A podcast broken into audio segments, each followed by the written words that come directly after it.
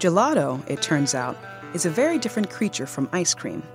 And there is a reason that the best gelato tastes so creamy yet still light, so balanced, so indescribably perfect. The secret, according to master gelatieri Andrea Soban of Valenza, Italy, involves patience, exceptional ingredients, and a fine tuned knowledge of food chemistry. Craftsmanship Quarterly presents The Secrets of an Italian Gelato Master by Erla Zwingle.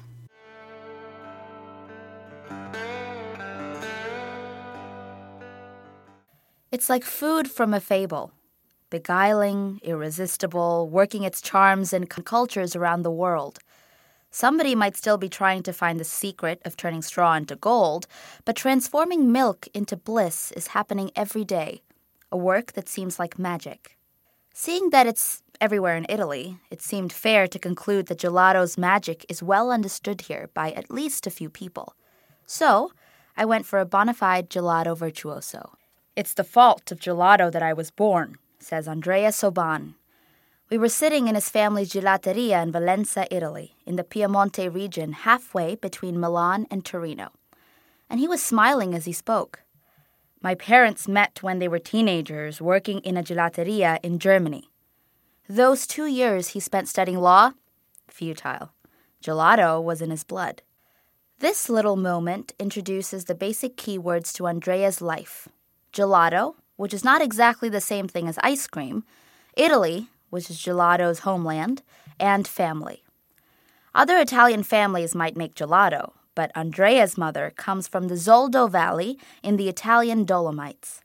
And for reasons that will soon be explained, you can thank the gelatieri of Zoldo that you've got that quart on hand at midnight when you learn that your boyfriend cheated on you.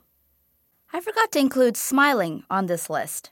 Andrea works hard to make us gelato, and he and his parents work even harder dishing it up when school lets out. I've seen confusion in my time, but it's not often so happy. I watched it for two days. People smiled at the mere sight of the Soban gelato case. A very little girl came in and just began to yell from excitement. It's one of those few foods that make you smile instantly, Andrea says. There are competitions and prizes, of course, and lots of best lists come out every year. Andrea usually figures prominently among them. He is understandably pleased to have won second place in 2014 and 2015 at the annual Sherbeth International Festival of Artisanal Gelato, a big event in the gelato world, and second place in 2014 and 2015 on the 100 Best Artisanal Gelatieri list sifted out by the food magazine Dissapore.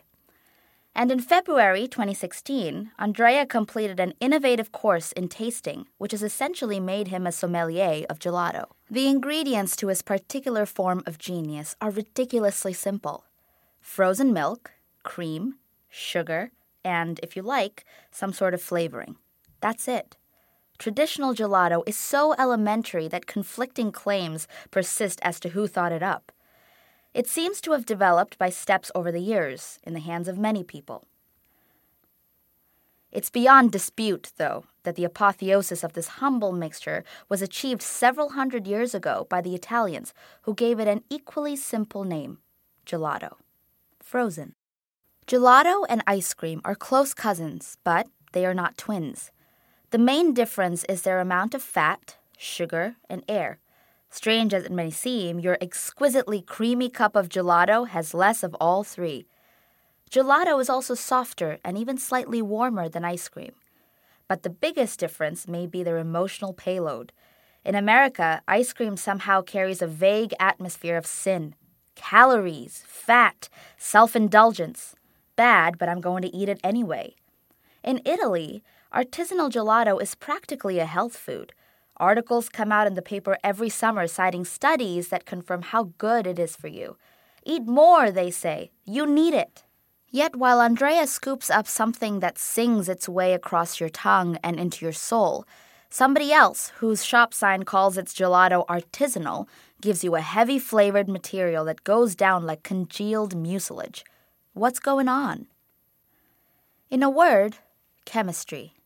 Gelato contains all three fundamental states of matter solids, ice and fat, liquids, milk and sugar solution, and gas, air.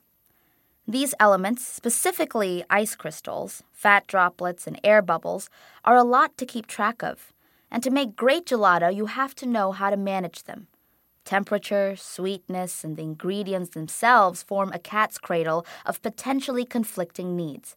Whether you steal with your eyes, as they say in Italy, or sit down with books, the true artisanal gelatiere eventually acquires some knowledge of physical chemistry, colloid science, material science, and chemical engineering, even for plain vanilla. You also need money for the best ingredients. The average gelatiere on the street corner rarely has that kind of cash or sufficient time and knowledge to seek such perfection. So, the industry sells relatively inexpensive shortcuts in the form of packaged products in which most ingredients are pre measured and mixed. The Italian term for these mixes is semi lavorati, or half worked. With kits like these, the gelatiere can just add water or milk, or even powdered milk, and churn away. Throw in some emulsifiers, stabilizers, and thickeners, and a few shakes of unearthly colors, if that's what your customers like, and you're all set. You've made a gelato which technically can be called artisanal because it didn't come from a factory in a frozen package ready to eat. It's easy and cheap. It's just that it can taste, comparatively speaking, like sweetened glue from the Arctic Circle. Alpine Roots Andrea Soban is the most recent link in a chain of gelato makers stretching back at least five generations. He was born on March 30th, 1975, in Monfalcone, his father's hometown in the Veneto region, some hundred miles away from the Zoldo Valley. His mother, though, grew up in Zoldo, in a small town called Forno di Zoldo, and it is through her that he acquired his genes for gelato. For something so frivolous, gelato has a weighty backstory. We eat it for fun, but Andrea's forebears made it for survival. 100 and more years ago, life in the small settlements of the Italian Alps could be abysmally hard. A woman from another mountain valley once told me that a family might mourn more for the loss of a cow than the loss of a child.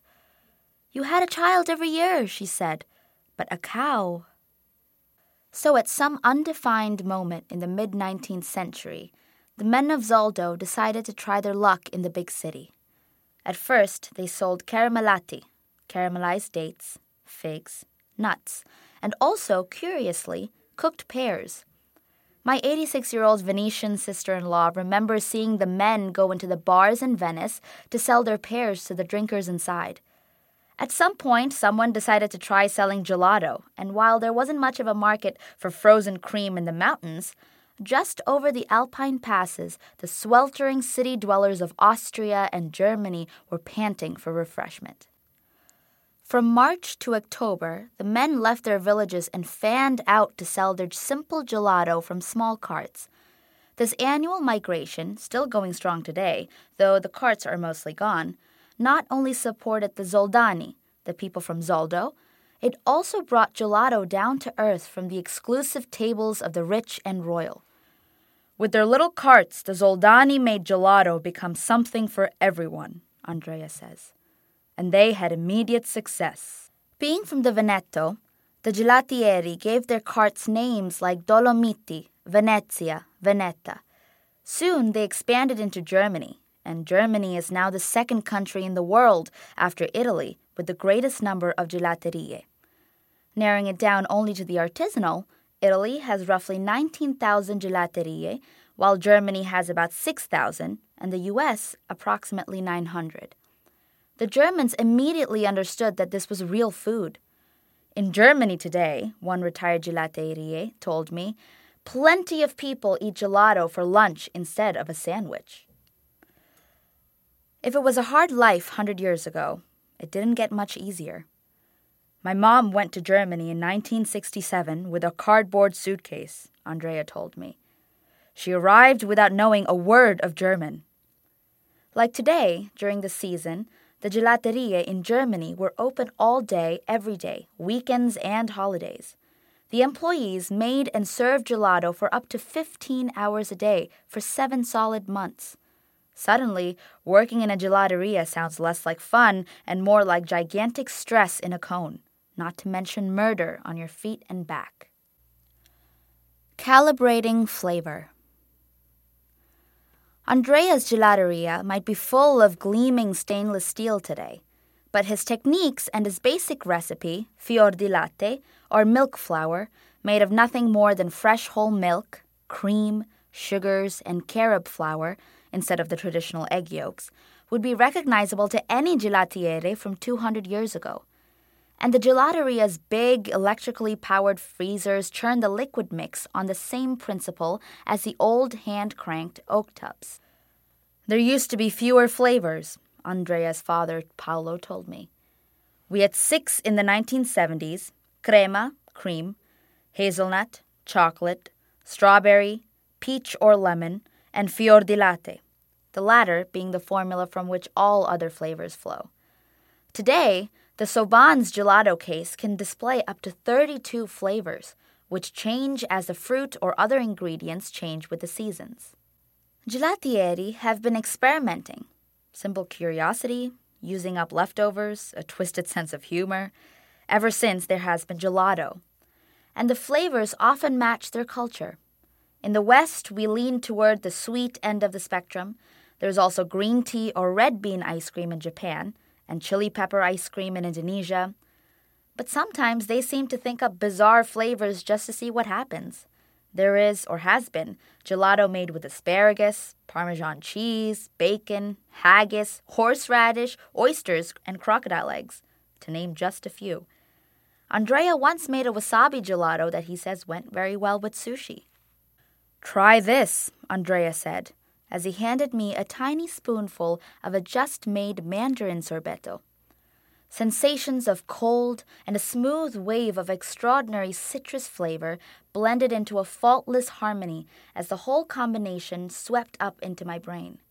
It tasted juicier than the juice of the fruit itself, and then it simply disappeared. No loading my tongue with a mass of flavors jostling together, struggling for dominance, leaving assorted, clinging aftertastes as my stomach braced itself. It left only the desire for more. Suddenly, I understood the hidden power of fine gelato. It doesn't aim only for my mouth, and my stomach is really of no interest. It aims for the dopamine reward system lurking in my brain, the part that says, You don't need this, but you've got to have it. We did these little teaching tastings intermittently all morning. I paid close attention to everything he said, but the voice in my head kept crooning incoherently about what was happening in my mouth. I concluded, as I thought about it that evening, that gelato merits the same appreciation that's given to wine. Nobody analyzes gelato in terms of top notes, body, or finish, nor do we describe it as plush, supple, voluptuous, or silky. Not yet, at least. Maybe its transience, gelato will never be aged in oak barrels for years, makes it seem inherently inconsequential. Then again, maybe that's part of its allure. Flavor, how it's made and how we perceive it, is a complicated affair. Tasting Andrea's gelato, it struck me that true flavor isn't something you add, like a coat of paint. It's part of the core of the creature. Along with the density, sweetness, and temperature, flavor forms a partnership that shapes the entirety of our experience, ideally in complete harmony. The search for perfect ingredients. We are in the north, which, like every area of Italy, has its own climate and gastronomic history. The further south you go, the stronger the flavors become, for a variety of reasons. Out in the fields, the hot, dry climate tends to weed out the weak and intensify the character of the hardy survivors. And Southerners crave sweetness anyway, a proclivity perhaps born of the Greeks and Saracens, who once occupied their land and were known for their honey drenched desserts. Whatever the explanation, Andrea wants it all.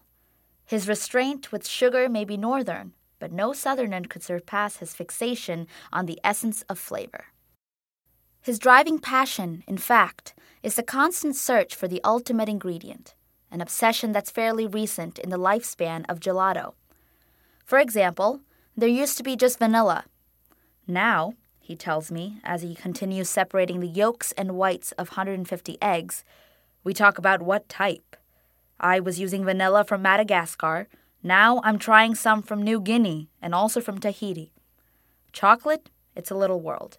African chocolate is different from South American. There are so many little worlds, and that's what's interesting. My concept is to have few ingredients, Andrea continued. All natural, without colors or preservatives or artificial flavors. Tall and lean, Andrea moves easily around the kitchen as he weighs sugar, beats egg yolks with a monster electric hand beater, and scrapes the pulp out of vanilla beans. Throughout the process, he talks rapidly about what he's doing, taking obvious pleasure in explaining why he's using this instead of that, for some new attempt at perfection, or just for the fun of experimenting. In some cases, he uses lemons from Amalfi, not from Sicily, because they're infinitesimally sweeter. The peppermint leaves are from Pancalieri, the peaches from Volpedo, the strawberries from Viguzzolo, all acknowledged as being among the best of their type and, better yet, from the neighborhood. Yes, local and seasonal are articles of faith among master gelatieri, just as they are with master chefs. When those criteria can't be met, he seeks merely the best. He buys his coffee from a man near Verona who roasts the beans over a wood fire and only sells them in 100 gram packages to protect the freshness. If his mandarin sorbetto tastes like frozen fruit from the Garden of Hesperides, that's because he has squeezed the juice of mandarins from Ciaculli, Sicily, an area of a mere 200 hectares, which in March produces a small native fruit with a strong aroma a high percentage of sugar, and a very thin skin, a fruit that is divine even before it's frozen. Or consider his choice of wine from zabaione. Instead of usual Marsala, we use Moscato, which is local, or sometimes Vin Santo from Tuscany. You can see how this could start to be amusing. We divert ourselves playing. At one point, Andrea pours some thick hazelnut paste out of a large can. Some purists would say he should have roasted and ground the hazelnuts himself. He disagrees for interesting reasons. For one thing, he likes supporting other artisans. Equally important, he respects their skill and experience. Who's more capable? he asks. Someone who's an expert or you? This hazelnut paste, for example, comes from a grower a mere hour away who cultivates the Tonda Gentile delle Langhe a prized hazelnut that's registered as a protected geographic denomination. A tub of pistachio nut paste sits nearby. Twenty years ago, people didn't know there were different types of pistachio or hazelnut, Andrea said.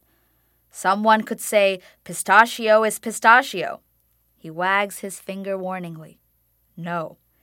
The best come from Bronte, a small town in Sicily renowned for this particular nut. Andrea's older customers tell him that 20 years ago the gelato was better. He shrugs. Maybe. Maybe the milk has changed. My mother says it was more fat. The long wooden spoon would stand up in the milk. I raise my eyebrows. Anyway, he says, I tell them, and you used to be 20 years younger. You had a beautiful blonde on your arm, no problems with the mortgage. Everything was better. To keep gelato fresh, you must keep the tubs in the display case between minus 10 to minus 12 degrees Celsius, or plus 14 to plus 10.4 Fahrenheit. But wait, this is far below the freezing point. Why aren't you eating a gelato flavored ice cube? The answer is sugar. It's kind of a game with the sugar, Andrea says. There are roughly 100 sugars available apart from sucrose or basic granulated sugar, which comes from sugarcane or beets. There's glucose, the term for many forms of sugar typically found in various starches, primarily corn. Dextrose, also made from starches but not as sweet as glucose. Trehalose, from mushrooms. Fructose, from fruit. Lactose, from milk. And the world's original sweetener, honey which is chemically speaking fructose and glucose. Each of these sugars help gelato in a different way. Some, for instance, lower its freezing point more than others, thereby governing gelato's ultimate softness. If we don't have something in the mixture that's antifreeze, Andrea says, it becomes a solid block. And last, of course, we can't forget fat. In gelato, the fat content is a modest 4 to 8%. Ice cream, by comparison, contains roughly twice that amount, at 10 to 16%. Is there more to life? The Soban Gelateria, like most in Italy, is open from March to October. Even bars empty their freezer cases when the weather turns cold. You can buy some sort of gelato from the supermarket all year, but artisanal shops are open only when the weather's warm, or ideally, really hot. So the Sobans shut the shop and do other things for five months. Paolo raises an exotic breed of canary and travels the world as needed as an official judge at competitions. Gianpiera, Andrea's mother, lives the normal life of a homemaker and now grandmother to Andrea's two year old daughter. Andrea, though, does not close the door completely on gelato. He reads about all sorts of things, which he says often produces new inspirations for his gelato. He writes a blog called The Curious Gelato Maker. He contributes articles to Dissapore, the Italian food website, maintains the website of the Gelatieri Zoldani, a group of retired gelato makers living in their native valley after decades in Germany, and has just come out with a huge book, Avanguardia Gelato, written with three other master gelatieri. He attends trade fairs, researches suppliers, travels. And yes, he eats gelato. I tried it in Thailand, New Zealand, he recalled. I ate a good gelato in Mandalay, Burma. I had a dragon fruit gelato in Vietnam, and in Cuba at the legendary Coppelia. It was good, but you could do better. And closer to home? In London, I know them all, he says. They're not all Italian, but almost all have at least Italian origins. Apparently, their only significant competitor is Wall's, an industrial ice cream. The season is too short, Andrea says. The climate is awful. They'd prefer a pint of beer to a gelato. You cannot make a case for gelato as something that is necessary. But if pleasure and perfection are necessary in anything we use or consume, then gelato belongs with the greats. I loved to watch Andrea, with his passion and skill, dishing up little glacial masterpieces, and then serving them to people who know nothing about how much thought, how much talent he put into each of those tubs, and watching them smile. So I've gone back to Venice, three hours away from Valenza, and will have to give up eating gelato. I tried twice yesterday, and it was tragic. Imagine someone who has tasted Puligny Montrachet suddenly being given a paper cup of Thunderbird. It's like having gone to heaven and then being sent to East St. Louis, gastronomically speaking. Still, if I never get to eat another gelato in my life, I'm glad the last one was a scoop from Andrea Soban. The Secrets of an Italian Gelato Master was written by Erla Zwingle, a contributing writer to Craftsmanship Quarterly. Zwingle has written for dozens of magazines, primarily National Geographic, and has been based in Venice, Italy for more than 20 years. The story was read by Ivanthika Srinivasan, an actor and student in the Master of Fine Arts program at San Francisco's American Conservatory Theater. This story originally appeared in Craftsmanship Quarterly, a multimedia online magazine about artisans, innovators, in the architecture of excellence. More stories, videos, audio recordings, and resources on craftsmanship can be found at craftsmanship.net.